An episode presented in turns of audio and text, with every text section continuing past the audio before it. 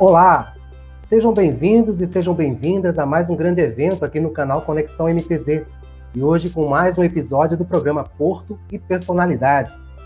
Como vocês podem ter acompanhado durante esses dias as nossas divulgações, no programa de hoje teremos como referência o Porto de Pecém, localizado no estado do Ceará, terra de grandes personalidades na música e na comédia nacional, e claro, de belíssimas praias e culinária extraordinária. E como também personalidade que irá falar de sua trajetória profissional e as características e perspectiva do Porto de Pecém, temos a honra de trazer Carlos Alberto Alves, que é gerente comercial na TC Terminais Portuários Ceará Limitada Acrescentando, nosso convidado também é formado em Economia pela Universidade de Mackenzie, São Paulo, e possui MBA portuário promovido pelo INBEC. Bem, pessoal, vou trazer aqui para vocês, na nossa telinha, o Carlos Alberto. Prezado Carlos Alberto, seja bem-vindo ao nosso programa Porto e Personalidade. É um prazer ter a sua participação conosco. Obrigado, Montes. É, boa noite a todos. Né? É, a gente vem querendo trazer aí informações úteis e histórias, né?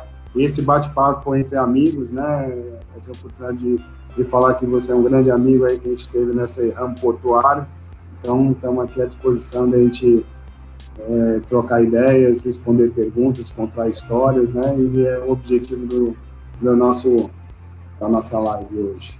Não, exatamente. A gente se conhece um, um, pouquinho de tempo, né, Carlos Alberto? Aquelas idas e vindas no Ceará, lá na Intermodal, a gente sempre fazendo contato, tentando sempre né, ter aquele relacionamento, não só de amizade, mas também nos negócios, né, na, na, no conhecimento, né, na troca de experiência. Eu acho que isso é muito importante também para o crescimento profissional. Né? Eu agradeço também aí todas as, as oportunidades que a gente teve junto de conversar, trocar ideias e aprender um pouquinho mais, né? Claro, é, é, é muito importante o, o, o setor portuário, é, o benchmark, né? Essa palavra em inglês, que é muito importante você conhecer é, outras experiências, outros portos, para você engrandecer aí a, as suas operações e os seus conhecimentos aí nessa área, né? Então, a gente sempre, é, sempre teve ligado no mercado, né? Em outros mercados, como as pessoas estão fazendo, né? Sempre a gente teve esse esse objetivo aí de, de sempre estar aprendendo permanentemente, né? Carlos Alberto, antes da gente iniciar aqui, né, a gente tem aí umas... Tem muita pergunta hoje, viu? Tem muita pergunta hoje. É, imagina. vamos, vamos caprichar. Mas antes disso, eu gostaria de deixar aqui um, um, um alô aí para quem estiver acompanhando a nossa transmissão ao vivo. Quem estiver assistindo também depois gravada aqui ao nosso evento, é, que vai estar salvo na nossa, no nosso canal lá no Conexão MTZ no YouTube e também na versão podcast, né, nas principais plataformas de áudio. Você vai poder também encontrar o Conexão MTZ Podcast. Então, o nosso evento vai estar também na versão podcast, viu, Carlos Alberto? Quem, quem não pôde assistir hoje, você pode avisar. Né, amanhã, ó, pode escutar ali na hora do almoço, né, aquele tá bate-papo legal. Né? E se vocês tiverem estiverem curtindo, aí a gente já está com a novidade aqui. Tem um QR, um QR Code, né? Aqui o PicPay, né, quem quiser contribuir, ajudar de alguma forma o nosso trabalho, qualquer doação, né? Qualquer, qualquer valor é bem-vindo aqui para ajudar o nosso projeto. Bem, Carlos Alberto, já fizemos o start, vai ter alguns eventos que eu vou anunciar. Vai ter um evento agora na semana que vem, né? Iniciando o, o como é que é o, o Expolog, né? Expolog Podcast, né? todo ano acontece de forma presencial, né? É um, é um tipo intermodal, acontece no Ceará. E esse ano vai ser totalmente virtual, né, Carlos? É, exatamente. É, obrigado aí para a gente falar sobre a nossa Expolog, 15 anos de um evento de sucesso, né? É, discutindo todas as questões portuárias e a gente sempre traz aí novidades aí durante a Expolog. E esse ano vai ser uma versão totalmente virtual, né, no, no painel central a gente vai estar discutindo todos os modais, né, tanto o modal marítimo como o transporte rodoviário, o aéreo, né, e toda a questão de infraestrutura, novas legislações. Nós vamos também ter lá, como você também promoveu é, a questão do BR do Mar, tivemos a presença do Dino, né, do Dino Antunes, nosso diretor, né, é, que está capitaneando esse projeto. Tem as suas críticas, tem os, os lados positivos e negativos por parte do, setor portuário, a gente está com é, uma live com ele lá é, né, durante a Expolog, onde a gente fez um formato diferenciado. Deu um maior tempo para ele colocar a, a, a, toda a questão do projeto, né? Acho que a, a semana que vem, né, ele vai estar na Câmara aí, está com 73 emendas, mas ele vai, vai começar aí a ser discutido na, na Câmara dos Deputados, né, o BR do Mar, esse vem para cabotagem, temos as últimas novidades na, no setor rodoviário, né? Temos aí a, o patrocínio aí da Setcast, né? E a Translog, que é todas as entidades do, do rodoviário. Temos uma, uma ambiência de internacional pela Câmara Brasil-Portugal.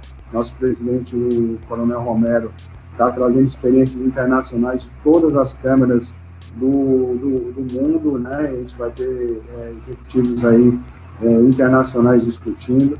Temos painéis internacionais aí capitaneado pela Bruna Uribe, que é a nossa diretora comercial, que é oriunda de, de Rotterdam, né, que traz aí também todo esse componente. Temos é, dois painéis, é, temos o painel central, onde a gente fala os modais, e temos os painéis é, dos jovens, né, onde a gente é, coloca todas as, as oportunidades para os jovens, né, com, com também histórias vencedoras, né, de profissionais de sucesso, tanto na área portuária, na área de transporte, na logística, e cases é, inspiradores para, para os jovens, né? Que hoje está nesse novo momento, então precisa buscar informações. E também vamos ter um, um, um evento do agronegócio, logística de agro, do agronegócio, onde a gente vai discutir todo o ambiente de negócio do agronegócio, para poder é, absorver todas essas demandas aí por parte do agronegócio. Né? Então, convido a todos, é um, evento, é um evento que é, vai estar numa plataforma muito interativa, é, convidar para conhecer as feiras, é, fazer negócio, fazer um network, a inscrição é gratuita, é, ele, não, ele não vai estar aberto no YouTube diretamente, você vai ter que fazer uma inscrição para você entrar no evento, no, no, e aí você tem é, é, a oportunidade de participar de todas as palestras, de, de visitar os estandes que estão expondo, é, fazer network, né, e, e, e também é, participar das rodadas de negócios capitaneadas aí pela CS Log e o, o SEDET, Governo do Estado do Ceará, que também trabalha com muita questão de tecnologia, né. Hoje a gente, é, no evento, a gente vai explorar tecnologia é, transformando a, os negócios, né? Então é um tema pertinente, né? A fusão da tecnologia junto com, seu, com os negócios é, de logística hoje é uma, uma tendência mundial de isso ocorrer. E é bem interessante, né, Carlos Alberto, que nesse formato, né, a gente vai acabar ampliando, né, esse tipo de evento, né, porque através de plataforma, através de forma, de forma virtual, né, você consegue atingir um público bem maior do que o presencial, né? Porque vai ser uma interação muito, muito positiva desse evento, que quando tiver novamente, né, Deus permita, no próximo ano esse evento a gente possa aglomerar novamente lá com os amigos e ter contato é, próximo, né? No, no, próximo evento do, da, da Expo Log. É, realmente a gente, é, a gente acredita muito nessa questão do virtual, né? É, você teve lá conosco no nosso fórum de logística na Recife. O último evento a gente fez um evento com a Fract né, CTI, que foi que, que, foi moderado pela pela Dona Uribe e onde a gente teve um profissional da Fract no Brasil, um profissional na, na da Fract é, nos Estados Unidos e outro na Europa.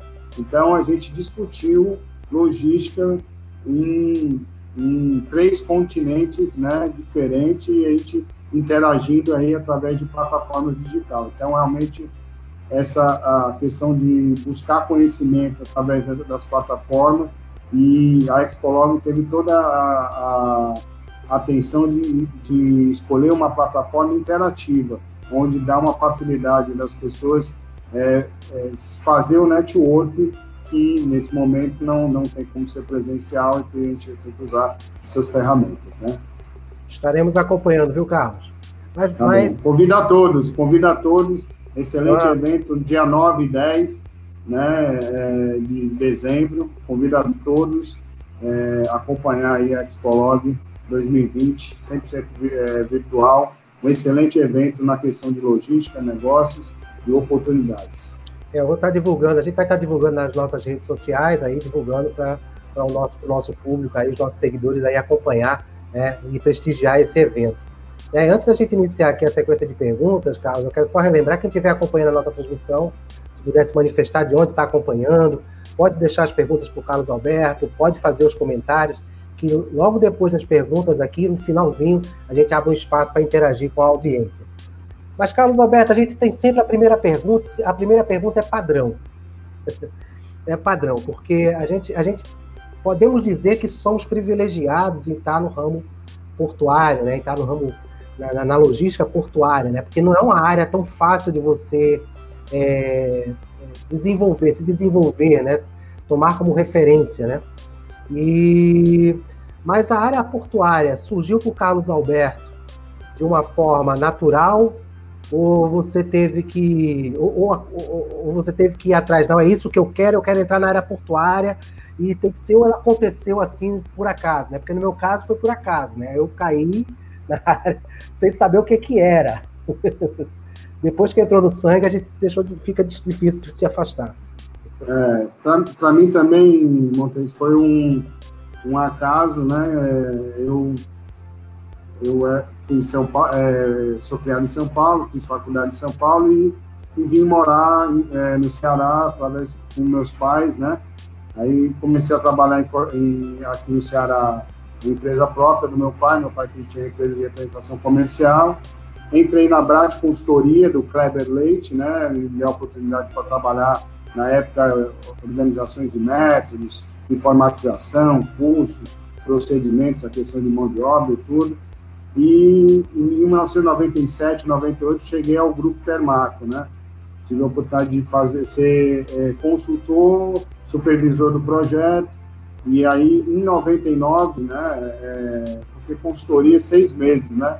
Né? Aí quando você consultor, né? Uma empresa dessa passa mais de seis meses, acaba é, acaba ficando um setor e tudo, e aí é, em setembro aí de 1999 o Bertrand Boris e o Carlos Maia, né, que hoje são os donos da Termaco, né, do grupo Termaco, me convidaram para fazer parte do da Termaco Terminais Portuários, né, uma empresa criada pelo seu Felipe Boris, né, de, de tradição francesa, né, um visionário, né, numa época que o setor portuário era, era complicado, né? Era ainda nas companhias docas, né? Estava finalzinho da companhia docas, e aí o começo da lei 8.630, de 93, né? Começando essa, essa questão de mercado, e, e aí eu tive a oportunidade, convite aí do Bertrand Boris e do Carlos Maia, para trabalhar com eles para poder desenvolver a empresa. Quando a gente a Termaco era, é, um, é um, um, grande operador portuário, mas naquela época, em 98, 99, ela já tinha importado máquinas sem destaque, a primeira, as máquinas sem destaque no Porto de Fortaleza foi do Grupo Termaco, em Belém também, a primeira top loader da Mila foi da Termaco, então realmente o, o, é, Felipe Oris, que eu tive a oportunidade de conhecê-lo, é, realmente era visionário nessa área portuária. E estava aquela fase de saindo das companhias docas e indo para o ógimo, né? Toda essa questão aí. Mas existia uma necessidade muito grande de tecnologia e controle já naquela época, né? E aí eu comecei a trabalhar no Grupo Termaco para poder desenvolver toda essa questão de procedimento e criar uma, uma estrutura é, é, de organização é, para atender os armadores, né, primeiramente container. Então, é, essa, é, essa experiência ligada à tecnologia, né, que hoje é o mote da, da, da tanto da Expolog ou do Biobio, então, é, você imagina, a gente começou aí essa luta de informatização. Vou contar aqui uma história, a gente foi o primeiro déficit de container vazio, e aí começamos como? Né? É, controlando os contêineres na, na, na, prancheta, aí anotava os números dos contêineres, subia, passava um fax para os armadores, para os armadores saber os contêineres para poder dar o booking. Se eu, eu conto isso em algumas palestras, Monteiro, o pessoal não acredita. Né? Não, era desse jeito, era. a gente era cobrado para mandar os fax para os armadores, né, né, e para poder eles soltarem os bookings do, do, do, do, soltar os contêineres que teriam que ser embarcados. Mas de lá para cá a gente teve parcerias com todos os, os armadores, né? A gente teve um momento que em Porto Fortaleza era, era aquele momento de joints, né? De joints que, que os armadores faziam joints e aí tinha muitos armadores, né?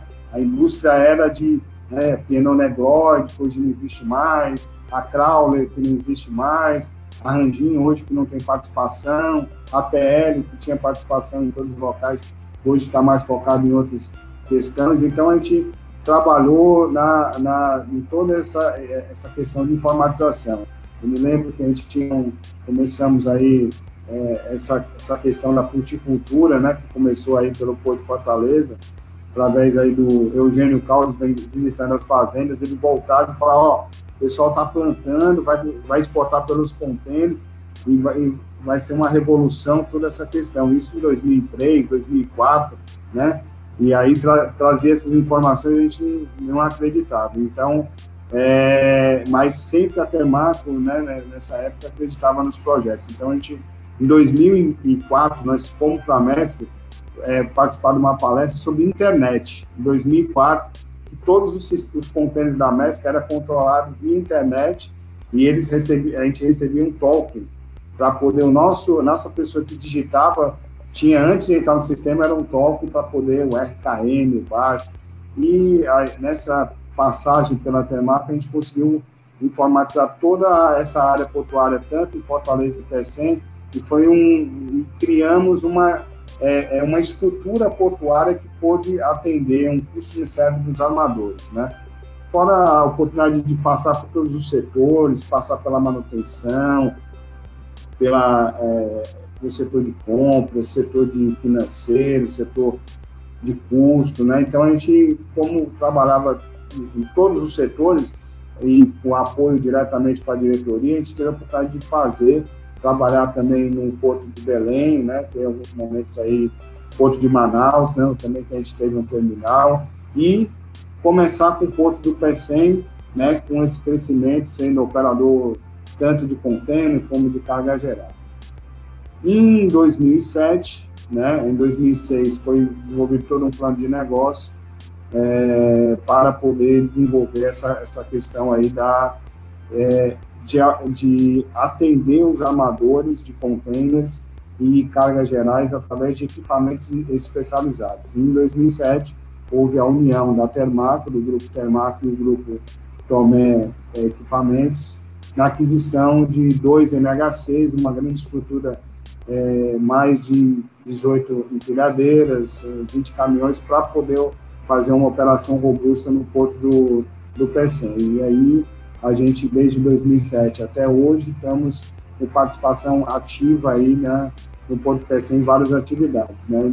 Mas isso tudo a gente foi desenvolvendo, é, é, primeiramente na Temac, numa área de retaguarda, né? Então a gente trabalhava para desenvolver o projeto e entregar para outras pessoas comercializar e na, e na TCE, devido a toda essa bagagem que eu tive, eu tive a oportunidade de estar na linha de frente, de, de ser, é, de estar numa, numa função de, de gestão comercial e gestão de projetos. Então, novamente, aí o Grupo Termac, o Grupo Tomé, na pessoa do Laes Tomé, e o nosso diretor Roberto Cruz e novamente Carlos Mai Betamboriz acreditou nessa questão. É, em 2007, quando nós fomos concebidos como um grande operador de contêiner, não existia essa preocupação é, é, de um, uma gestão comercial num terminal de contêineres ou num terminal de operador portuário. E foi a, a, essa minha função foi criada fora de uma grade do, do, do, é, do, do plano de negócio. Né? Quando foi feito o plano de negócio, o gerente operacional e tinha o gerente financeiro e aí acabava acumulando essa questão comercial. Mas por uma visão estratégica, para ter um custo financeiro, para poder ter um acompanhamento do negócio e criar novos negócios, foi criada essa função aí de gerente comercial, que hoje, nos terminais, você vê isso amplamente, todos os terminais, setores comerciais aí com cinco, seis pessoas em todos os terminais, mas em 2007 isso não era uma, uma realidade de mercado. É, é, tinha alguma coisa de comercial, uma Santos Brasil, outros terminais grandes, mas é, é nos terminais é, é, do Norte e Nordeste não tinha essa visão do comercial, desenvolvedor de projetos, era muito os negócios do container, o negócio do armador, vamos trabalhar no procedimento, mas é, a, a, visão nossa desde 2007 até hoje é foco no cliente, foco no desenvolvimento de negócio. E aí a gente foi crescendo junto com o negócio e aprendendo e tendo tempo, sempre um trabalhador portuário, com uma das lives do Alexandre Falcão, que eu assisti aqui, amigo também, aí do Recife, falou, ó, o trabalhador portuário tem que estar aprendendo constantemente, é, existe rádios, 20 minutos tudo pode mudar, o trabalhador portuário, a cada segundo tudo pode mudar, né, porque ele trabalha numa, num ritmo aí fora do comum, muito acelerado, né. Então, seria essa a toda a experiência profissional e as oportunidades que eu tive aí de crescer dentro do, de, desse grupo que hoje me dá toda a oportunidade de trabalhar e desenvolver o trabalho juntamente aí com o Porto do Educação. É, você falou do, do Alexandre Falcão, né? Foi até uma live diferenciada, né? Que fizemos na época, a MTZ Live, porque a gente tinha programado fazer essa transmissão, esse evento, e, e na hora, é, um pouco antes, ele falou, pô, Montes, está pegada aqui a operação, navio não vou conseguir chegar no escritório, eu não vou conseguir participar, me desculpa, não sei o que, tal, tal, mas daqui a pouco ele, cara, vou fazer daqui mesmo, vou fazer aqui do navio, vou fazer aqui do navio, vamos fazer direto aqui do navio. Então foi no meio da operação que ele fez aqui a participação com a gente aqui, respondeu as perguntas, interagiu com a audiência, foi realmente um evento é, diferenciado, né? Porque ele estava no, no, no, momento, né? Estava fazendo ao vivo justamente o tema, né? Os desafios do operador portuário. Mas é, só lembrando aqui, o pessoal que estiver acompanhando aí pode deixar perguntas, viu? Pode deixar pergunta quem estiver acompanhando pelo YouTube, para quem estiver acompanhando aqui no LinkedIn, lá no Facebook também, pode deixar pergunta na transmissão que chega para a gente aqui nos comentários, viu?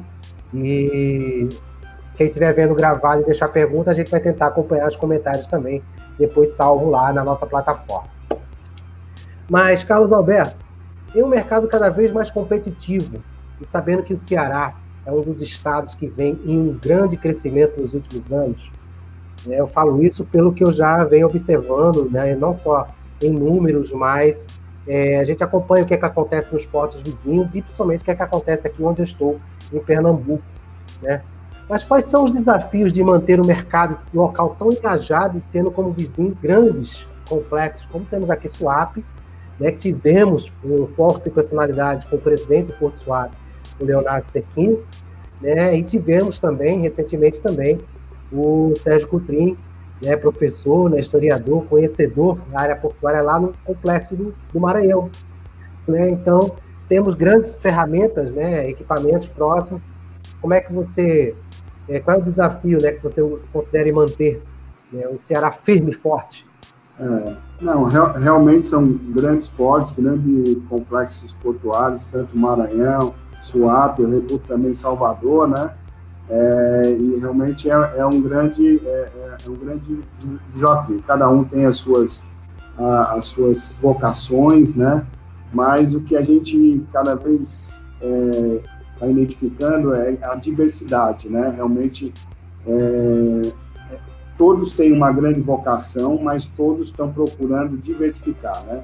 Você vê aí o Maranhão agora começando aí com a linhas de containers, né? Então, realmente, eles estão diversificando para esse lado, além de ter uma estrutura forte do, do, granel, toda a questão da soja, tudo isso, mas é, eles estão aí buscando aí novos negócios. SWAP nem se fala, nosso presidente Sequilha aí, eu que acompanhei, eles estão sempre aí buscando aí novidades, né, para poder aí estar tá, é, trazendo a atividade portuária, investimento e tudo, toda essa questão É, mas o, o, Porto do Pecém tem a sua vocação, né? É um porto é, que hoje ele tem uma grande parceria com o Porto de Rotterdam, né?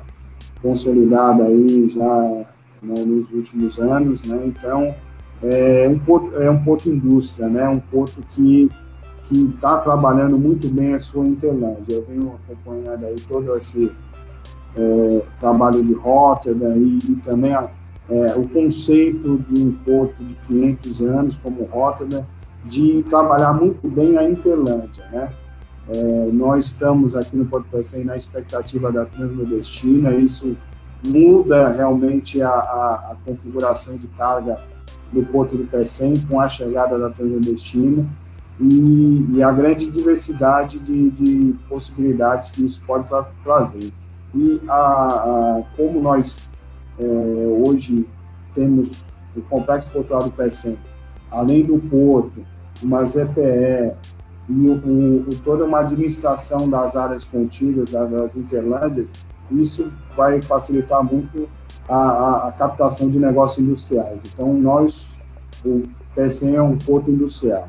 O grande é, desafio o, o, do porto PSM perante a sua concorrência na, na questão dos contêineres ou consolidação, desconsolidação de carga, é a gente conseguir encontrar uma, uma solução onde a gente é, realizar, através, dentro da, do, do, complexo, a desconsolidação da carga. Isso é muito importante, né? Hoje já ocorre nos terminais dos EADs, tanto em, em, em Suape, como, como na, em Salvador, né? Que tem terminais aí para poder dar essa, essa, essa tranquilidade para os importadores, mas é, o PSM vai estar tá crescendo em todas essas possibilidades aí para atender o mercado.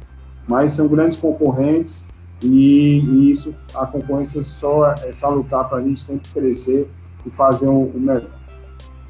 Até porque, né, existem, é, como você falou, né, cada um tem suas particularidades e suas necessidades, né? Muitas cargas elas são específicas de um, de um determinado porto, né? Outras cargas aí, aí é onde acontece aquela aquela briga e muito e é, na maioria das vezes é nos contêineres, né, Carlos Alberto? É. É, no, no, os, é, exatamente, os contêineres, né, é, é, a, a, grande questão no, país hoje, com a concentração dos hubs, né, é, o serviço de cabotagem hoje é importantíssimo para você movimentar um, um porto, né, então, é, é, as, as, ligações, os hubs, né, cada vez mais a concentração dos grandes armadores em, em hub, hub logísticos, né, e usando a cabotagem, tanto na cabotagem direta como na cabotagem de feeder, é, isso é o grande desafio do, do, do, dos portos.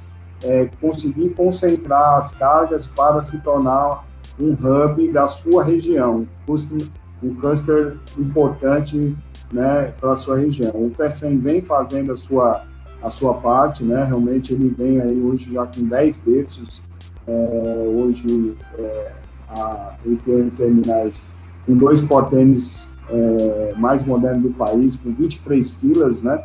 Então, realmente, vem, vem trazendo essa, essa questão aí de trazer, além de ser um grande hub aí hoje da cabotagem, mas um hub de longo curso e, e ter, aproveitar todos esses serviços aí é, de expansão. Hoje já tem serviços é, regulares, né, de longo curso e cabotagem, mas a, sempre a, a, todos os terminais a questão é, é, ampliar, né?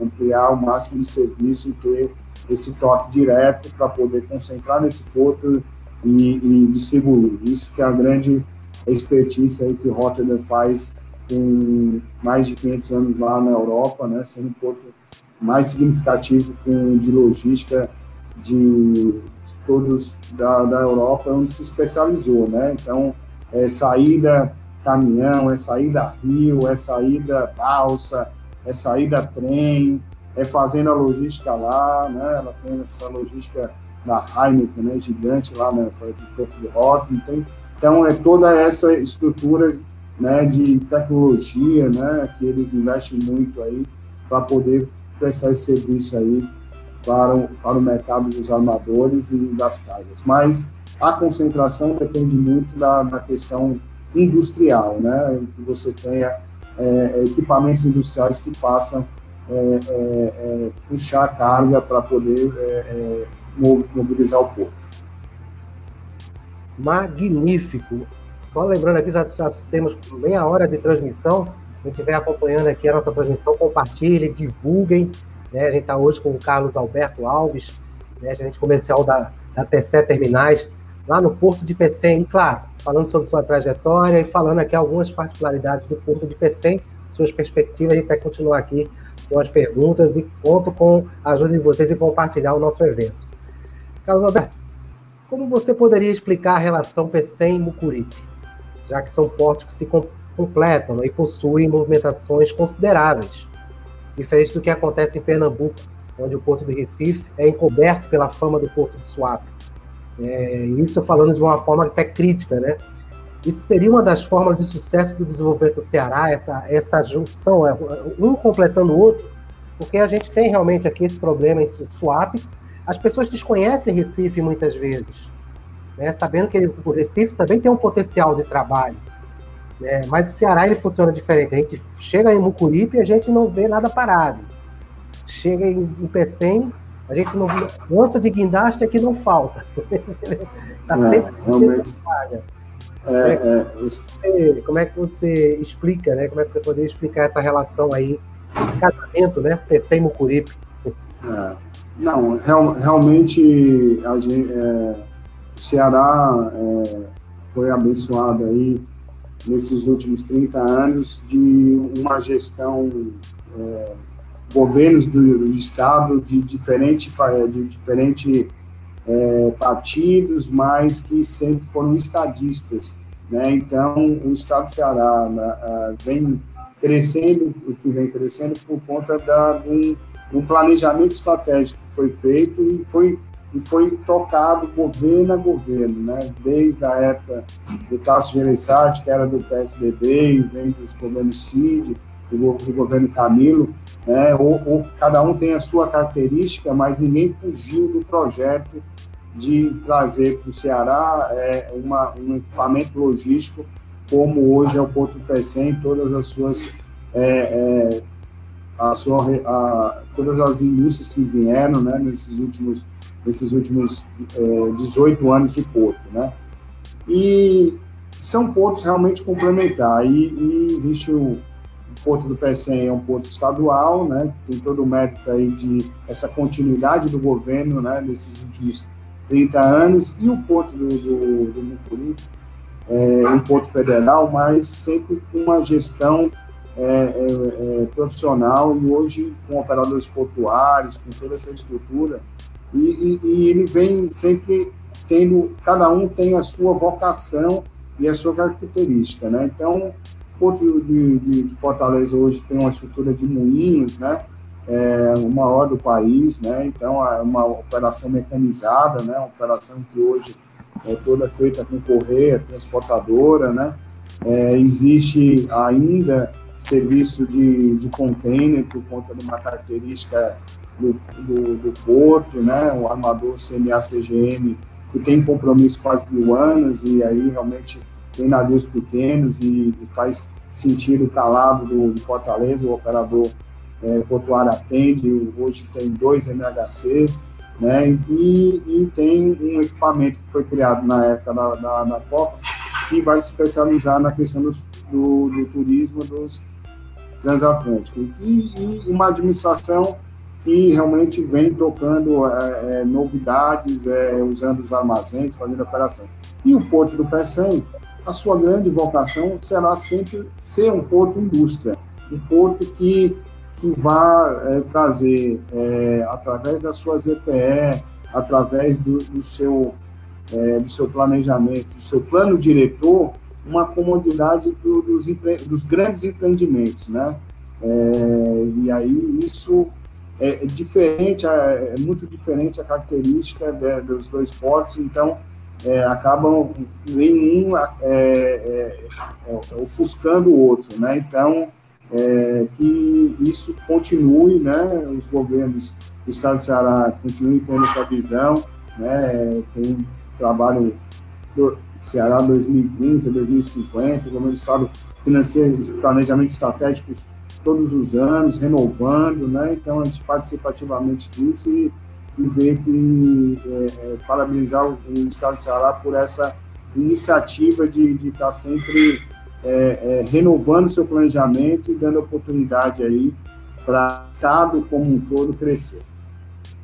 Eu admiro bastante, viu, Carlos Alberto? Eu admiro bastante o, quando, quando, sempre que eu tenho oportunidade de estar aí em Fortaleza, no Ceará, visitando o PC, a gente eu agradeço, né? Quero agradecer também aqui em público. Você me deu uma excelente atenção quando eu estive lá em Pecém. Você me apresentou toda a estrutura do porto. Né, deu para entender bem como é que funciona o porto. É, e isso é gratificante. Mas, por falar em Pecém, é, você poderia passar, Carlos Alberto, para a nossa audiência um pouco mais as características do Porto de Pecém e as atividades, principalmente as atividades em que a Pecém está engajada dentro de, desse fabuloso equipamento que temos no estado do Ceará.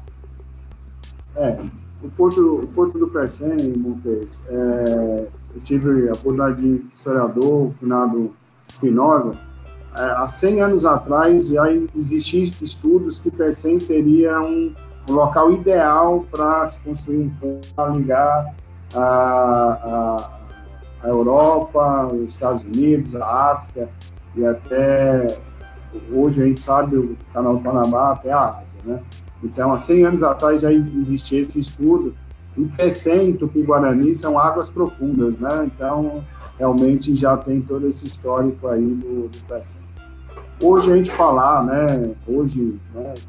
Porto Novo de 18 anos, você falar uma Tupi perfeita, é uma coisa normal, mas você imagina em 2002, né? O Pecém começou uma Tupi perfeita. Então, a proposta do PECEM sempre foi ser uma CUP, né? Então, tem mão de obra é, CLT, mão de obra portuária não avulsa, né? Então, é, desde a Lei 8.630, é, é, depois passando para 6.620, que é aquele, aquele Instituto de Carga Própria, e agora com a 12.815 de 2013, o PECEM, ele sempre se ele sempre foi uma trupe, né? Então, hoje, eh, existem muitos portos que são trupes, né, perfeitas, mas isso há 18 anos atrás era, era uma coisa, né, a gente teve ações por o óbimo, toda essa questão, então é, houve um, um, um, trabalho diferenciado, novamente, aí, é, pelo Estado do Ceará, de ter essa concepção de um porto realmente privado, para poder ter o engrandecimento aí do, do porto. A estrutura do porto, é, o Porto Pecém tem uma estrutura offshore, né, que traz um custo operacional muito é, competitivo, porque o Pecém não tem a necessidade de dragagem. Né, é, graças à é, a concepção do porto, né, do finado Erasmo Pitombeira, que é uma das maiores unidades de oceanografia do, do Brasil, né, que nos deixou aí, é, ele, é, ele não tem dragagem. O Porto do Pecém, ele não tem a necessidade de dragagem. A gente fala muito do Porto de Rotterdam, mas Rotterdam tem uma estrutura permanente de dragagem para poder manter seus canais de evolução. Então, o Pecém é uma plataforma oceânica onde não tem a necessidade de dragagem por conta da concepção dele, né? Ele é um porto offshore com a, com quebra-mar e tudo, então isso aí trouxe muita competitividade. Na, na, por essa questão de porto privado, é, mão de obra é, CLT vinculada às suas operações, a gente teve é, grandes, grandes é, oportunidades de desenvolver vários negócios, né? E, e, e, e tem uma diversidade de negócios e é, agora a gente vai eu vou fazer um, um toque do passado e do presente para a gente poder poder ter uma noção da, da, desse crescimento. Quando a gente começou as movimentações de praia eólica no Porto Pecém, isso em 2004, 2005, era ainda uma concepção que vinha nos, nos navios de, de sul, né, como era a concepção da... É, é, essas operações de praia eólica era feita pela Texis, né, no Porto de Santos, eles aproveitavam os navios de suco e colocavam ao lado, o navio de suco é um navio tanque, e ao lado desse navio a gente colocava se colocava as pás eólicas para aproveitar o frete. E aí, com a Volben né, instalada no complexo, a gente começou a fazer esse tipo de, de, de exportação de pá eólica. Né? Então, utilizava navios de, de sul com navios que iriam tanques, e na, na, nos convéis da, da, das, da, dos navios a gente ia embarcando hoje as pás eólicas. Né? Então, a gente vem, essa expertise vem melhorando, né? vem o crescimento nesse mercado, né? e hoje a gente embarca navios aí da, do armador BBC de 90 pás, né, navio especializado, um navio que vai para os Estados Unidos e volta, né, com toda uma tecnologia de você colocar 90 pás eólicas no navio, né, realmente de 56 metros. Hoje nós começamos os projetos de exportação de pás de 74 metros, de 29 toneladas, né, do, do grupo da, do fabricante Nordex Acciona, né, e continuamos, né, com, crescendo nesse mercado de exportação, né. É, no último ano a gente chegou a quase 3 mil pás eólicas exportadas, né, então um número é, muito representativo, né, é, o maior do país, né, depois da, da descontinuidade das fábricas, tanto da Texas em São Paulo em Sorocaba, como a Volkswagen também em São Paulo e também no PECEM, é, é, e aí isso foi um grande crescimento. No mercado, é, no mercado de granéis, né, que a gente já conversou e algumas outras operações e tudo, a gente começou a fazer a, as exportações de, de granéis em 2007, 2008.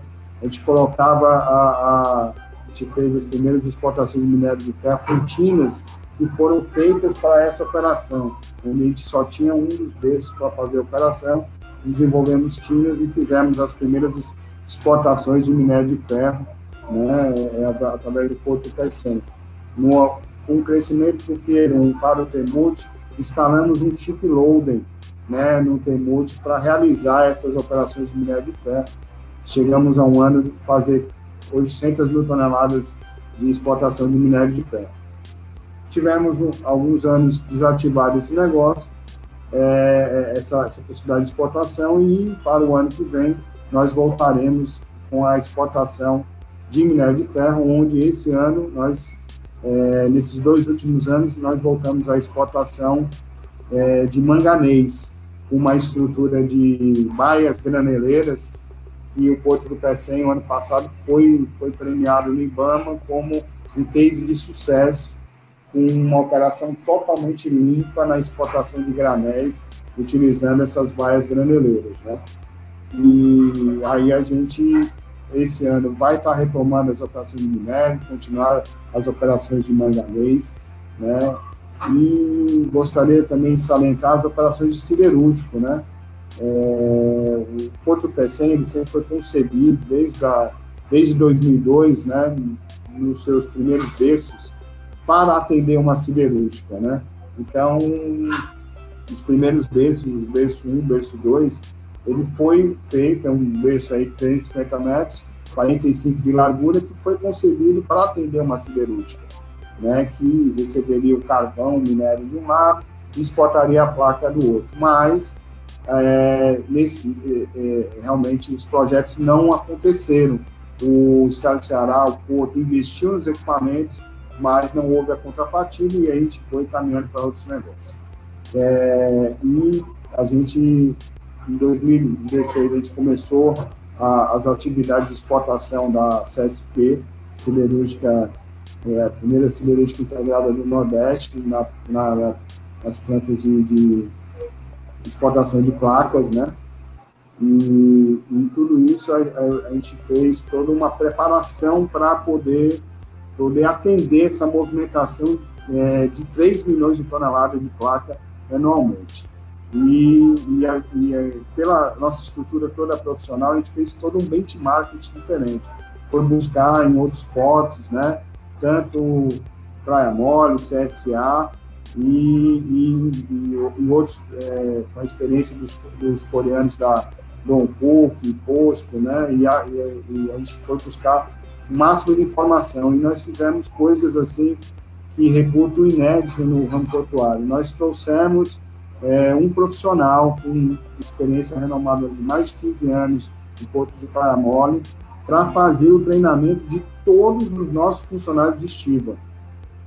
Então, antes de a gente começar a operação de placas, a gente trouxe o Renato Gava, né, que eu vou deixar um agradecimento aí, é, é, que é um profissional aí de renome no mercado de é, exportação de placas, e ele treinou, né, ele fez um projeto e nós treinamos toda a nossa estiva para a movimentação de, de placa e toda a nossa gestão portuária para o desenvolvimento dos, dos planos. Então, quando a gente entrou no, no, no projeto, é, a, a próprio, o próprio CSP ficou surpreendido pela, pela, pela expertise que a gente adquiriu através de se preparando para poder fazer essa exportação. E nesses anos a gente vem batendo recordes em cima de recordes de movimentações diárias, a gente já chegou a fazer 26 mil toneladas num dia só, né, e através de outras é, de benchmarks que isso é recorde realmente até na Coreia, em outros locais assim que tem esse tipo de operação, é um número muito significativo pela maneira que a gente faz é, é, todo esse, esse trabalho aí, todo esse investimento em tecnologia, né? A gente recebe essa, essas, essas, placas, essas, essas placas no pátio, faz toda a gestão de estoque, leva para o Temute dentro de um, de um, planejamento do navio. Então, realmente, a coisa é feita com planejamento é, perfeito e com apoio aí da, da siderúrgica para poder fazer esse, todo esse trabalho aí das placas.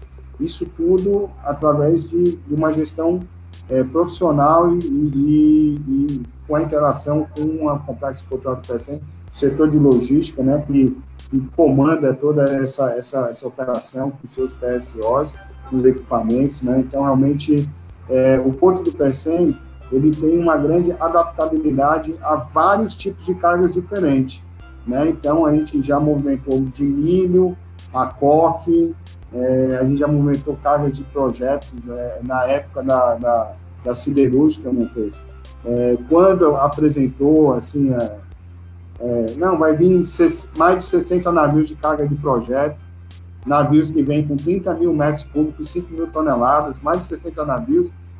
É, a gente tinha acabado de descarregar uma termoelétrica, né, que também tem uma, era, foi, né, 10, 12 navios, as duas termoelétricas, uma das maiores termoelétricas que tem aqui instalada, é 1.080 megawatts.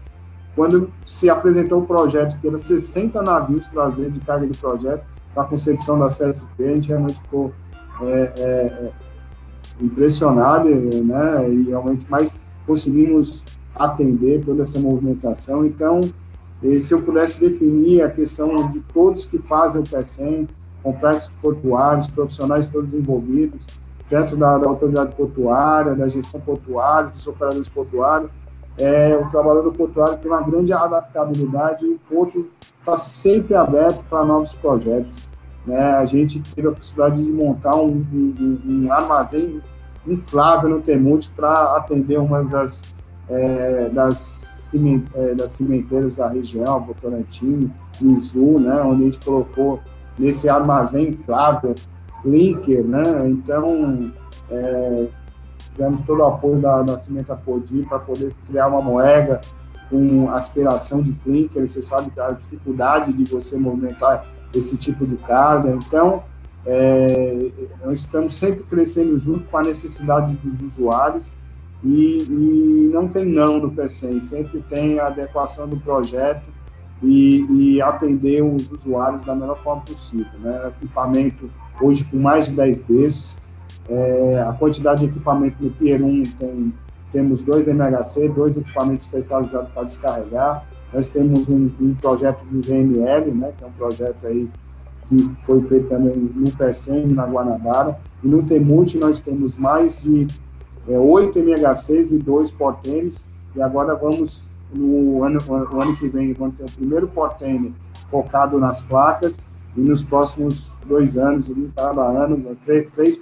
Então, num berço contigo, dos 5 ao 10, nós vamos ter é, 8 MHC, dois, três portênis de placa, mais dois portênis é, é, de contêineres de última geração, 23 filas.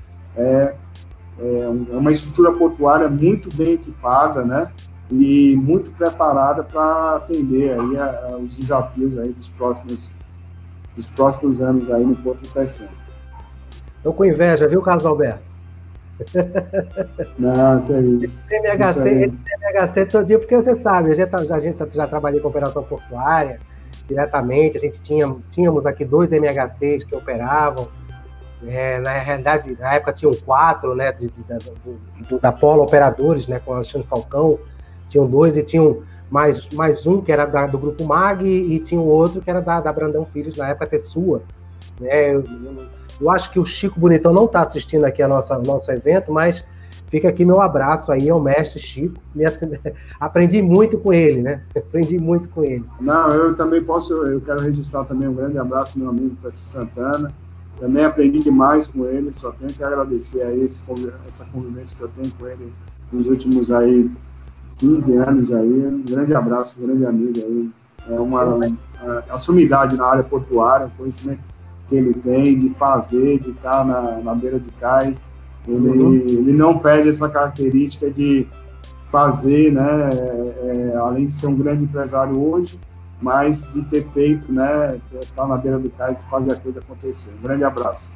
Eu tenho que agradecer também que boa parte do, do, meu aprendizado, o que eu aprendi, boa parte na parte de operação portuária, eu devo a, ao Francisco Santana, que realmente ele me ensinou muito, pelo pouco que convivi com ele, né, que ele era um diretor de forma indireta, né, eu tinha contato com outro diretor, Alexandre Russo, também que me ensinou, ensinou bastante, né, e só tenho a agradecer por hoje a gente está aqui nesse, nessa conversa também.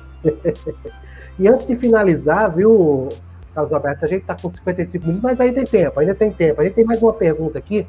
Eu quero te pedir desculpa, Carlos Alberto. Eu posso? Pode. Porque a, a última pergunta que eu ia te fazer, eu acabei provocando para você como a primeira. É, eu, eu, eu, vi, mas entrei aí. Você falou é que a gente tem que a, a pegadinha, né? Então, para estar preparado, né? Eu quero ver, não, vamos ver se está preparado. Mas aí foi, mas foi sem querer, assim, acabou entrando no, no automático. Mas eu tenho mais uma pergunta. E antes de eu te fazer essa pergunta, eu quero agradecer quem estiver acompanhando aqui a nossa transmissão. Compartilhem, divulguem, façam seus comentários. É, compartilha com o pessoal, passa para o pessoal precisa escutar o que o Carlos Alberto está falando em relação ao Porto do. Vale a pena, porque vai ficar gravado, ele vai ver dezembro de 2020. Quando for ano que vem, Carlos Alberto, a gente faz um outro Porto Personalidade com você, uhum. né? e aí a gente vai comparar né, como é que vai estar a situação do Porto de, de, Pecém, aí o Complexo Portuário de Pecém. É, mas, mas, mas antes de você entrar na, nessa última pergunta, eu queria só contar uma história de, dessa questão de tempo, né? É, como nós estamos há 18 anos, o Porto esse ano está fazendo aniversário, mas teve toda essa evolução da, da, da, da pandemia, né, dessa questão. E nós tivemos, é, em 2009, a gente teve um cliente né, que acompanhou essa, essa operação de exportação de minério de ferro, em 2009. Em 2009, né, é, a gente trabalhava muito com vídeo, com vamos expandir, vamos, primeira expansão, segunda expansão, né? E, e, e, a gente, como, como parceiro do porto, operador portuário, a gente sempre divulga o que o nosso porto vai, é, vai crescer, é, né? Segunda ponte, novos berços, toda, toda essa questão aí. E, e aí esse cliente em 2009 teve conosco toda essa questão do vídeo e voltou a ser nosso cliente agora em 2019, depois de 10 anos. E ele, né, ele conheceu o Porto na época né, dessa primeira operação aí de exportação e veio depois de 10 anos. Realmente, é, é, ele ficou encantado e ele falou assim, Caramba, eu nunca vi em nenhum local no país você é, é apresentar um projeto e falar, vai acontecer isso, isso, isso, isso, isso. E acontecer tudo que foi apresentado no vídeo que nós já apresentamos em 2009, em 2019, tudo que foi apresentado foi entregue, né? Então foi entregue é, novos berços, o Temute, nova ponte, né? Tudo foi entregue. Ele ficou realmente assim encantado, que ele nunca tinha visto isso no país. Ele é um empresário que já militava em vários portos e falava assim, eu estou encantado, é, em todo o ambiente que eu estarei, vou falar do PSEM como um case de sucesso de, de, de ter, em 2009, eh, eh, ter a oportunidade de conhecer o projeto de vocês, em 2019 vim aqui e ele hoje exporta é, manganês aí conosco, né, 400 mil toneladas por, por ano. Então, é, é, é, muito bacana você trabalhar numa, numa estrutura que, que só cresce e além se planeja, né? Então, realmente é uma história Vamos ver esse ano que vem o que a gente conta de novo aí com os esportes que a gente dá, né? Com certeza. É, daqui a pouquinho, pessoal, vou estar entrando aqui nos comentários aí do chat, algumas perguntas que tiverem aqui. A gente vai interagir aqui com o Carlos Alberto. Mas para a gente finalizar aqui a nossa sequência de perguntas, né? Para você tirar 10, né? Agora a última, né? Quais são as perspectivas né, futuras para o complexo portuário do PECEM e os desafios para o mercado dentro de um novo normal? Não, eu queria começar respondendo essa pergunta, agradecendo todos os trabalhadores portuários aí do Porto Pecém que não pararam um só dia. Né? É, logicamente que eu sou um trabalhador portuário, mas na, nessa, nessa questão milito na parte empresarial do negócio, mas eu queria só começar respondendo isso, agradecendo todos os trabalhadores portuários do Complexo Portuário PECEM que, durante essa fase, não pararam um só dia. Né? É, mas, é, por quê? Porque o Complexo Portuário do PECEM, na pessoa do seu presidente, Danilo Serpa, sempre teve uma grande atenção com os trabalhadores né, para poder gerar segurança para eles poderem trabalhar. Então, o, eu queria é, dar um, muito obrigado para todos os trabalhadores do Complexo Portuário PSM, que em todo, em todo esse tempo não pararam um só dia de movimentar as cargas é, é, que, que é, passaram pelo Porto PSM.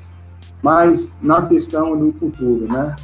o, o PECEM vem se preparando com, essa, com toda essa questão. É, é, em 2018 foi assinado aí o termo de sociedade de uma nova empresa, né, com prática portuária do PECEM, com Porto de Rotterdam. Então, hoje nós vamos cada vez mais especializar em energias renováveis.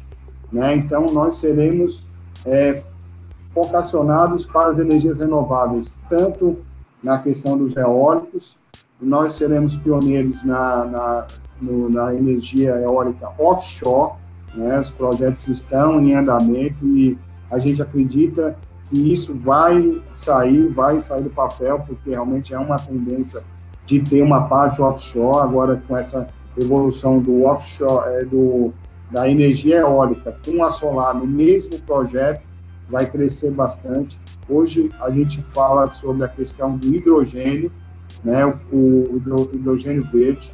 Porto Pecém já iniciou né, o, é, os trabalhos para poder é, ser uma opção de, de, de, abastecimento da questão do hidrogênio verde, utilizar essa nova tecnologia. Nesse ano de 2020, se associou a, a Green Award, onde é, o Porto Pecém dá descontos para as, é, as embarcações com neutro de carbono e com essa preocupação de sustentabilidade. E hoje nós temos a única é, ZPE em, em, em, funcionamento no país, né? Então estamos expandindo a ZPE 2 e, e, temos inúmeras oportunidades aí em vários setores diferentes. Tem um setor de rochas ornamentais, tem um setor metalúrgico, né? Hoje voltar, voltamos a falar sobre a questão da laminação, né? além de ter a placa, ter a laminação.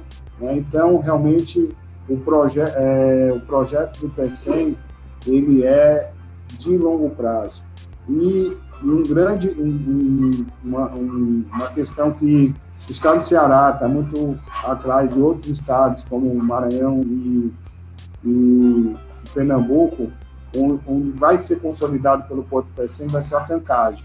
nos próximos anos, o PECEM vai irá consolidar a tancagem na, na, na sua região contígua é, e aí vai dar um, uma, um grande diferencial competitivo para o Porto PECEM. Então, seria esses os, os objetivos aí de crescimento e eu gostaria de convidar todos os investidores a conhecer é, é, a ZPE2 e todas essas oportunidades que são geradas aí pelo complexo do PECEM, é, com uma parceria de rota, onde tem uma grande experiência em toda essa gestão de, de, de complexos portuários focado nas indústrias, né? Carlos Alberto, é, antes da gente entrar no, no, no, chat aqui com o pessoal que está acompanhando, e, e, é muito importante também a gente ter essa informação aí do, do das perspectivas, né, essa, essas possibilidades, porque também a gente está pensando no futuro uma maior geração de emprego, né? Então também seria também uma saída né, para a questão do desemprego e, claro, a valorização da, da dessa região, né, mais ainda, né, mais valorizada ainda a região do, do é, São Gonçalo do Amarante, não é isso? Exato. É, o, o porto é, é, São Gonçalo do Amarante, onde o porto é, é o complexo portuário é dividido em duas, dois municípios, São Gonçalo do Amarante e Calcaia, né, no estado do Ceará, mas que trabalha uma, uma harmonia dentro da, do, do plano diretor administrado pelo complexo portuário do PECEM, né, nessa região do, do CIP, né. Uhum. É, então, Carlos Alberto, eu vou fazer o seguinte: antes da gente entrar para o chat, eu quero passar aqui uns cursos e uns eventos que vão acontecer, fora o Expolog, né? Que vai estar acontecendo no dia, nos dias 9 e 10 de dezembro. Né? É, tá o site, o site eu, não, eu não, não, salvei aqui, mas eu vou ver se eu coloco aqui, antes de terminar nossa transmissão, colocar o, site aqui da Expolog aqui para o pessoal é, acompanhar. Mas eu vou colocar aqui na tela né, vai ter o um curso aqui né, de gestão portuária, né, lei, estrutura e containers, né, a segunda turma, com reservas abertas, para 20 de fevereiro aí, pessoal, dá tempo de vocês programarem e fazer esse excelente curso aqui de estrutura, né, de estrutura com o Paulo Corsi, container com o Pedro Cruz e as leis com o Dr. Oswaldo Agripino. Então fica aqui né, o, o, o, aviso. A gente vai ter também a Semana da Logística Movilog, né? Será na próxima semana, na, na, outra semana, né? De 14 a 18. Né? Você está vendo aqui, tem vários participantes. Tem aqui um aqui, que acho que sou eu, né? vai estar lá também, né? A gente participando aqui do evento da Semana da Logística Movilog 2020. Vale a pena participar. E também aqui, completando aqui, o pessoal da TAP Consultoria, aqui o Roberto Brandão, né? E a Tereza Paula, que está aqui com os cursos abertos em Company né, para afretamento de navio, né, organização administrativa operacional de portos, e tem outros cursos também na, online relacionados à questão de afretamento, operação portuária. Então, eu queria deixar esse recado aqui para quem está acompanhando aqui o nosso evento ao vivo e também gravado. Mas, recado foi dado, vamos lá. Vamos para o chat agora ver o que, que tem de pergunta, Carlos Alberto, que aqui é que é o problema, viu? É, imagino. O pessoal, o pessoal mas, interage, é porque a mas, gente... Mas vendo aquela foto do, do último curso que você é, mostrou ali, né? Vendo o MHC ali sobre o navio, é, tive a oportunidade de descarregar 5 MHC, mas é, é, é, todo não tem experiência não, todos são super nervosos, né? Você vê ali um MHC ali, né? A gente já teve a oportunidade de descarregar um desses todo montado, né? Ele todo firmado, lançado contrapeso do outro lado, e aí levou três horas só para fazer assim, para colocar no chão. É, aí depois a gente fez um vídeo, o pessoal falou assim, não, mas você está colocando, está tremendo o navio, não, porque foi três horas, não dá para você ficar três horas olhando para o vídeo, né? É, já... Mas é, é, é, é uma experiência única você descarregar esse tipo de carga de projeto. Com certeza. É muito bacana. Eu tive a oportunidade de descarregar um desmontado, né? Ele foi montado em, no próprio cais. E o outro, o outro, o outro eu não lembro se eu participei, que era um outro Liber, mas teve dois Goldwald que eu trabalhei na descarga dele, foram os dois da Polo que chegaram, foi, foi uma batalha, viu? uma batalha, mas com experiência que realmente vale a pena a gente contar. Inclusive, eu vou ver se eu consigo agora, né, dar continuidade. Eu estou escrevendo um livro, né, de causos, né, coisas que aconteceram, né, comigo nessa vivência portuária aí de 20. É. E, vai, e, vai, poder publicar ou vai ter casos aí muito. Não, tem causos que a gente vai ter que é, é, é, como é que se diz, né? É, personagem fictício. É. Mas vamos lá, vamos aqui. A Najara, a Najara Antônia está aqui com a gente aqui. Boa noite, no Cabo Santo Agostinho. Minha mãe sempre presente aqui. Eu peço, mãe, aparece lá para pelo menos né, ajudar. É, o nosso amigo aí, Flaviano Nobre, aí, boa noite, senhores Montes e Carlos. Sucesso na live Boa, de rapaz, um grande, grande amigo, viu? Um, um excelente é. profissional, é um, é um, bom, um bom entrevistado, viu, Montes? Um bom, é. Parece muito. É, rapaz, é um rapaz novo, mas sabe demais, viu? Vou, vou cutucar ele, vamos ver se, vamos ver se o, chefe, o, o chefe dele deixa. Tá certo. André Magalhães aqui, parabéns. Outro amigo, outro grande amigo aí, também um excelente profissional, trabalhando nos Estados Unidos. É, tive a oportunidade de trabalhar com ele como armador, conhece navio de contêiner como poucos, viu? Plano, tudo isso. Ele é um grande especialista, realmente por isso, trabalhando nos Estados Unidos. Foi chefe de planner dos americanos, né, de ter na Hamburgo Sul, é um excelente profissional aí que admiro muito. Aí, um grande abraço para ele aí. Parabéns, André. Seja bem-vindo aí. É, revista Reciclagem, boa noite. Parabéns pela live. Carlos Alberto, conte um pouco sobre esta operação inédita no Brasil de sucata no PCM. Que operação é essa, Carlos Alberto?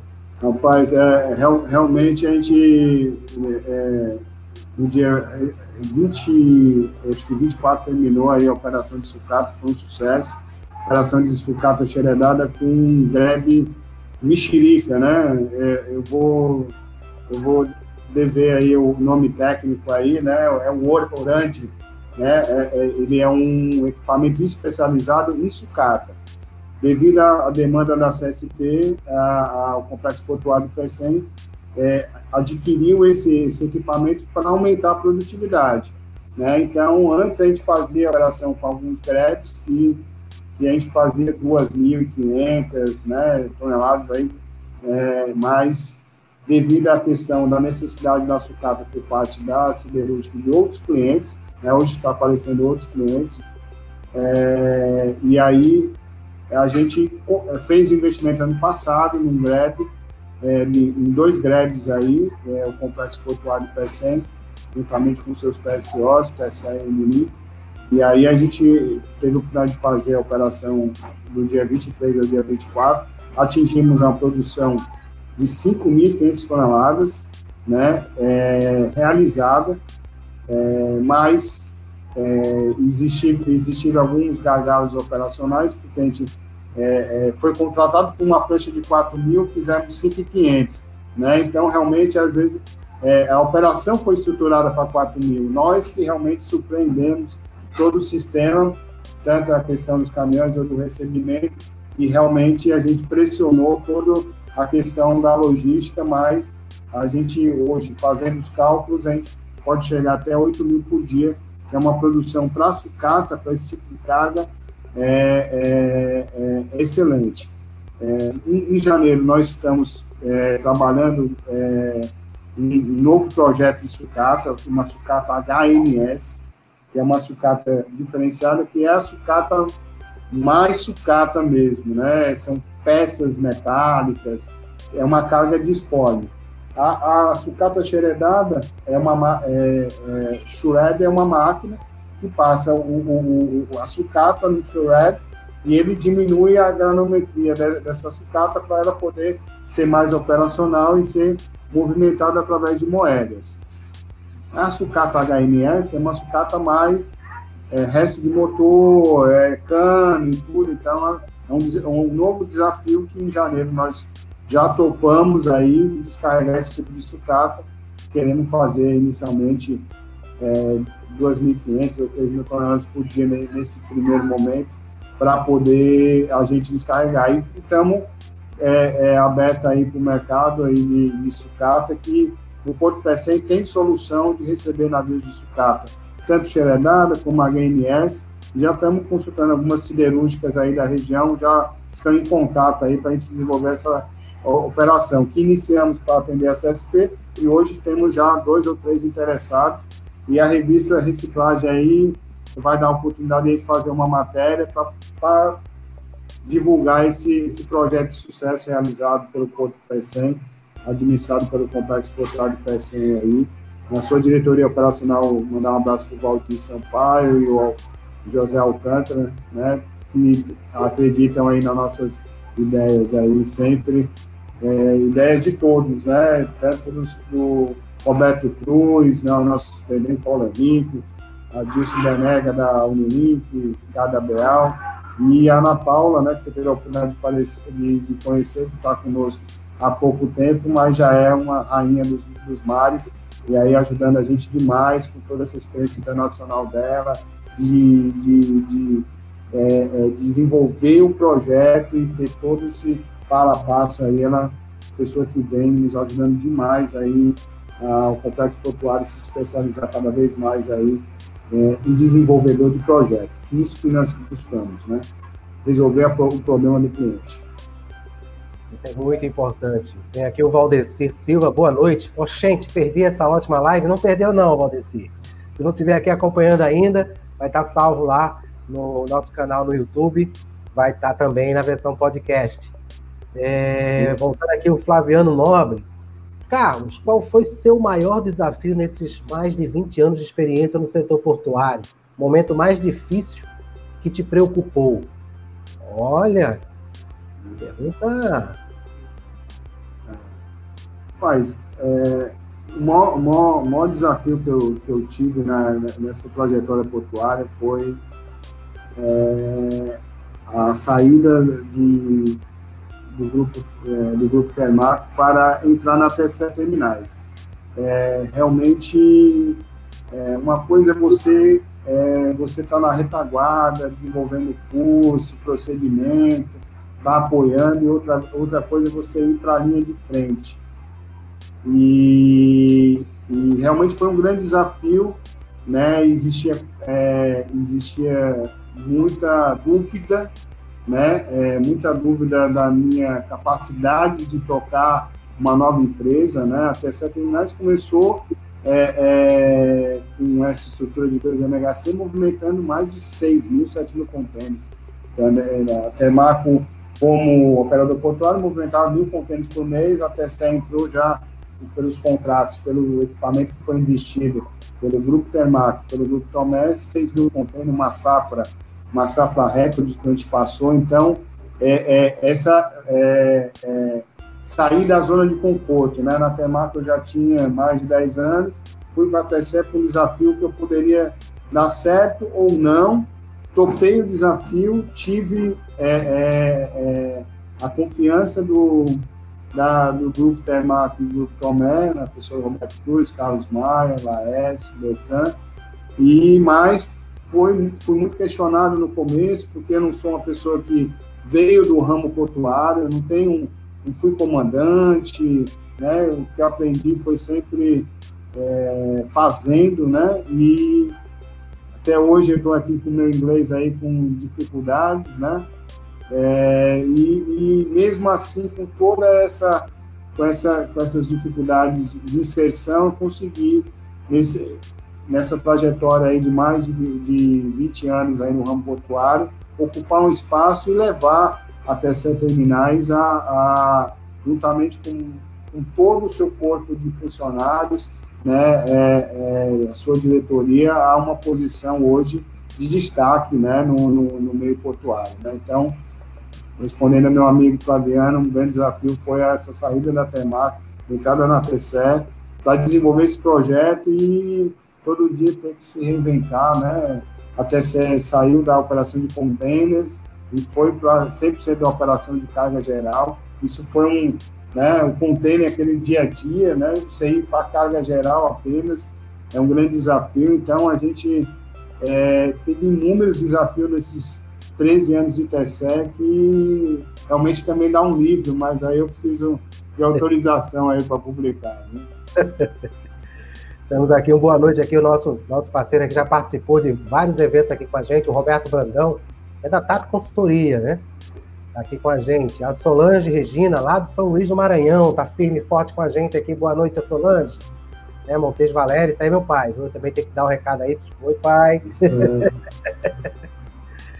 o professor Célio Fialho, né? Uma boa noite a todos, em especial ao meu amigo, parceiro, diretor da AGEL, AGEL né? Carlos é, Alberto. Exato. É, é, grande amigo Célio, né? Eu, o convite dele, estou tendo a oportunidade de ser diretor da AGEL. É, é a Associação é, de Executivos de Logística, né? que é presidido pelo, pelo professor Célio, né? E aí, esse ano teve a oportunidade de fazer parte aí da, da gestão, e aí, essa questão de pandemia e tudo, a gente ainda não, não vamos aí trabalhar 2021 aí, a, a nossa associação, para poder interferir e melhorar a logística é, no estado do Ceará e no Brasil, né, com com transferência de tecnologia, né? É, com transferência de know-how, com a, a, abertura das caixas pretas, né? Então eu sempre fui um, uma pessoa que nunca me eximi de ensinar e passar o que eu que eu, que eu sei e, e para as pessoas que trabalham comigo, né? Ah, é, eu sou de uma época, você também, do ano portuário, que é, tudo era segredo, tudo era não podia falar, ó, oh, isso aqui é a casa mas assim eu acredito que a onda do conhecimento assim tanto do nosso funcionário mais né o nosso funcionário capataz que está ali e, e, e, o presidente da empresa eles têm que estar tá conhecendo o negócio com foco no cliente e todo mundo no mesmo objetivo entendeu? A gente não pode é, é, segurar muita informação e às vezes na interação você tem tem cada feedback aqui, cada, cada negócio foi construído, um, um hackathon de graça que você fez com o funcionário, com o cliente, com uma pessoa que você comentou um negócio, o cara deu uma sacada e você falou, ó, oh, isso aqui é uma boa. Então, então, assim, eu acho que tem que ter um objetivo de, de movimentar uma carga eh, eh, nesse, nesse decorrer desses 18 anos de PC, várias cargas foram faladas para mim, não, isso aí a gente não vai movimentar não, isso aí não é aqui para o P100. E depois de anos, né, é, é, tem clientes que eu desenvolvo depois, desenvolvo o cliente depois de sete anos, né, é, a gente faz um, um, primeiro negócio. Né? Então, eu, é, é, é, a persistência, a resiliência, isso a gente procura passar para todos os profissionais que, do meio portuário. E, né, e falo assim, a, a, sempre aprender e desaprender, né? Isso é o, o, mais importante, né? Então, você tem que estar nesse aprendizado constante. O que foi, né, é, o, o que foi que a gente fez a operação não quer dizer que vai ser sempre desse jeito. Eu tenho que ter a, a, a, capacidade de mudar. Mesmo dando certo, a gente tem que a capacidade de estar sempre mudando e sempre ouvindo, né? A gente tem que ouvir bastante para poder é, tomar qualquer decisão, ainda, principalmente nessa área que envolve pessoas e, e né, a segurança em primeiro lugar das pessoas e em trabalhar em equipamentos de grande porte. É... Grande abraço, Sérgio. Obrigado aí pela, pela, pelo abraço. Ouvir é muito importante. O Flaviano está completando aqui, o Francisco Santana, né, o Chico que a gente falou logo cedo, deve estar tomando os chopes dele. Ele passa a mensagem para ele, agradeço você poder retransmitir realmente, Flaviano. Uh, a revista Reciclagem, bela estrutura, parabéns. Nada como uma iniciativa privada quando tem planejamento, visão e é bem gerida. É, o Roberto Brandão aqui, interessante conhecer um pouco mais sobre o Porto de Pecém. Né, ele agradecer aqui a oportunidade. O Flaviano, novamente, aqui interagindo com a gente. Ele fala que o nome do equipamento para descarga de sucata é o Orange Peel. Acho que é Peel, acho que é a pronúncia essa é, seria essa. É, né? é Orange Peel. Obrigado aí, Flaviano, pela, pela, pela informação, Orange Peel.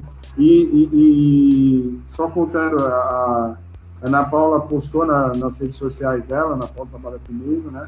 E é incrível como o Liquidin dá essa, essa repercussão. É, o fabricante, né, ela postou depois de duas horas, Montes, o fabricante entrou em contato com ela e, e, e, começou a perguntar se utilizou no MHC da Liber, da, da, eh, da como foi a produtividade, o que você achou, tem como movimentar a HMS. Então, é, é, é, é, hoje o mundo está, assim, uma operação que está ocorrendo em T100, né, com equipamento que foi comprado lá de Pio, a, a, nossa profissional, nossa coordenadora, colocou nas redes sociais dela no LinkedIn, em duas horas, o, o, o, o, diretor entrou em contato com ela, perguntando como foi a operação, como foi a, a do material, desempenho, tudo, tudo. Né? A, a, a revista Reciclagem também deve ter conhecido por, é, teve conhecimento através do, do LinkedIn. Então, a, hoje a TCE Terminais já vem fazendo um trabalho muito forte nas redes sociais, né? Tanto no LinkedIn, Facebook, é, é, Instagram. E, e, hoje a gente tem uma empresa, a Engaja Comunicação, que nos apoia aí nesses últimos quatro anos.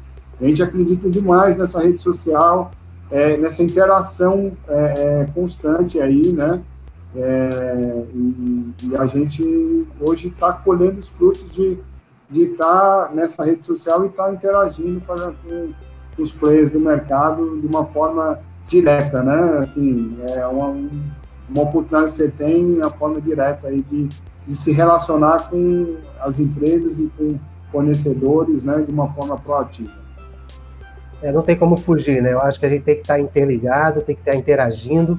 Realmente, a, a rede LinkedIn, é, eu recomendo, né? Todos os profissionais têm uma conta no LinkedIn, interajam dentro do LinkedIn e sempre de maneira profissional. Às vezes as pessoas confundem, né?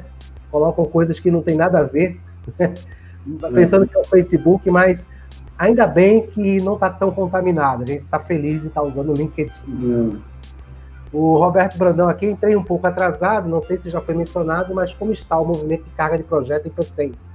E quais as expectativas para o futuro? Realmente aí já foi feito, né? O Carlos Alberto comentou um pouquinho aqui antes, é, sobre a questão das perspectivas de futuro de PC, né? Muito voltado para energia, energia limpa, né, Carlos Alberto? É. É, mas dando, dando um spoiler para o Roberto, que milita nessa área de carga de projeto, o que acontece? A gente acabou de inaugurar a, a, a, uma nova ponte, que a gente tem uma capacidade de 23 toneladas por eixo.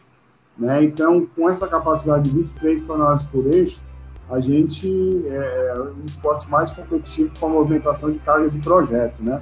Então, até a questão do offshore são grandes equipamentos, né? É, as tancagens, a, a, uma futura refinaria. Hoje a gente está fazendo é, é, carga de projeto. O ano que vem nós vamos fazer grandes projetos eólicos, né? De, de, de descarga, de importação, né? Com nas séries aí acima de 100 toneladas, um quase aí de, é, de 74 metros, né? Então, a gente está muito bem preparado na questão de carga de projeto devido a, a, essa nova ponte que já foi inaugurada esse ano, que tem essa capacidade de 23 toneladas por eixo. Então, realmente, é, é, a, a, nossa outra ponte, que era a TB 45, mas ela tinha uma capacidade de 13 toneladas por eixo. Então, é, para algumas cargas exigir, exigir a estrutura de linha de eixo, né, para dividir o peso nos eixos. Mas já com essa nova ponte, a gente aumenta a nossa capacidade por eixo, com 23 toneladas por eixo, então a gente já é, é barat, vai baratear muito custo das cargas de projeto Porto Pecém, onde hoje nós temos uma grande tradição nesse tipo de carga devido ao, aos, às grandes indústrias que já, vi, já nós conseguimos, conseguimos movimentar aí, a gente movimentou 100% de toda a siderúrgica, né, movimentamos peças acima de 300 toneladas, né, então, é, e aí, então a gente já tem uma grande expertise nessa área e precisando descarregar transformadores e tudo, o Porto Pecém está bem capacitado para fazer isso e levar para as regiões norte e nordeste. Eu posso ir lá acompanhar, viu? Toda vez aí que for fazer essa movimentação, eu posso ir lá acompanhar, estou aqui também. Será bem-vindo, será bem-vindo. A revista Reciclagem aqui, ontem, Carlos, eu não, é, não entendi aqui, mas está aqui dando os parabéns. O Flaviano botou aqui a observação, já fizemos duas operações de descarga de sucata em Mucuripe, né, o convite feito, acho que o convite do pessoal da revista Reciclagem, né? Que vai estar tá aí, é, vai te fazer contato, viu, Carlos Alberto? Parabéns, Carlos, admirável. e o Roberto mandou aqui o Orange Pio em Santos, chamamos de greve aranha. É, greve aranha. Greve aranha. É. Spider, Spider Grab. É. O Roberto ah. agradecendo aqui os comentários. Carlos Alberto, uma hora e 28 minutos de transmissão. É, o pessoal aqui já, já ficou quietinho, não estou falando mais muita coisa. É, mas o que importa é que a gente conseguiu fazer aí essa transmissão. É, conseguimos levar todas as perguntas aí que foram projetadas. A interação do público foi muito importante. Né? E fica esse espaço agora, vou deixar você aqui com a nossa audiência para quem está acompanhando aqui ao vivo e quem vai estar tá acompanhando depois gravado, né, lá no YouTube, na versão podcast. Suas considerações finais. Espaço, mais uma vez, aí agora completa, todo seu, Carlos Alberto, as considerações finais. Não, eu só tenho que lhe agradecer, Montes, é, pela oportunidade né, de fazer essa catálise, né, essa, né, esse evento aí, um bate-papo entre amigos, mas ao vivo, né? Então, realmente, agradecer a você e parabenizar a, o trabalho da MPZ aí, trazendo experiências de vários profissionais aí para o conhecimento de todos, a oportunidade de, de conhecer é, os profissionais um pouco mais, os projetos que estão aí à disposição.